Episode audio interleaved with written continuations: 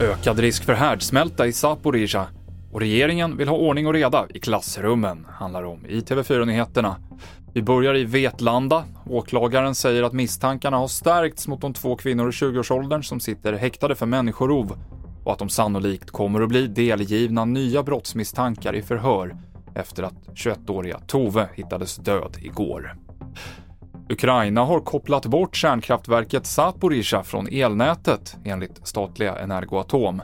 Anledningen ska vara rysk beskjutning som skadat högspänningsnätet och verket får nu sin ström från dieselgeneratorer som har bränsle till ungefär två veckors drift. Det är ju två veckor som de ha, har på sig att antingen förse anläggningen med mera diesel så att dieselgeneratorerna kan fortsätta att gå, eller på annat sätt eh, på uppkopplad så att de får tillgång till elkraft. Annars upphör ju kylningen och eh, temperaturen kommer successivt att stiga i härden. Om man inte lyckas bryta förloppet, och bryta förloppet är ju alltså att återskapa kylningen på något sätt. Lyckas man inte med det, då får man en upphettad härd som till slut smälter och man får en härdsmälta.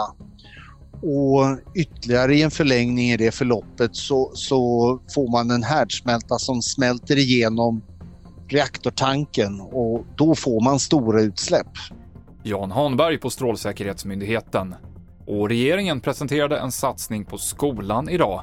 Det handlar bland annat om ökad tillgång till speciallärare och bättre studiero, säger arbetsmarknads- och integrationsminister Johan Persson.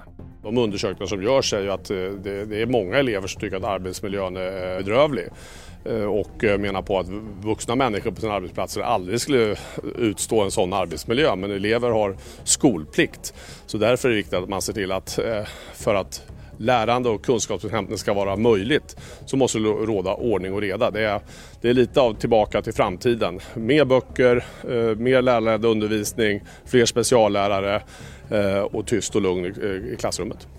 Det sa Liberalernas partiledare Johan Persson och det avslutar T V fyra-nyheterna med Mikael Klintevall.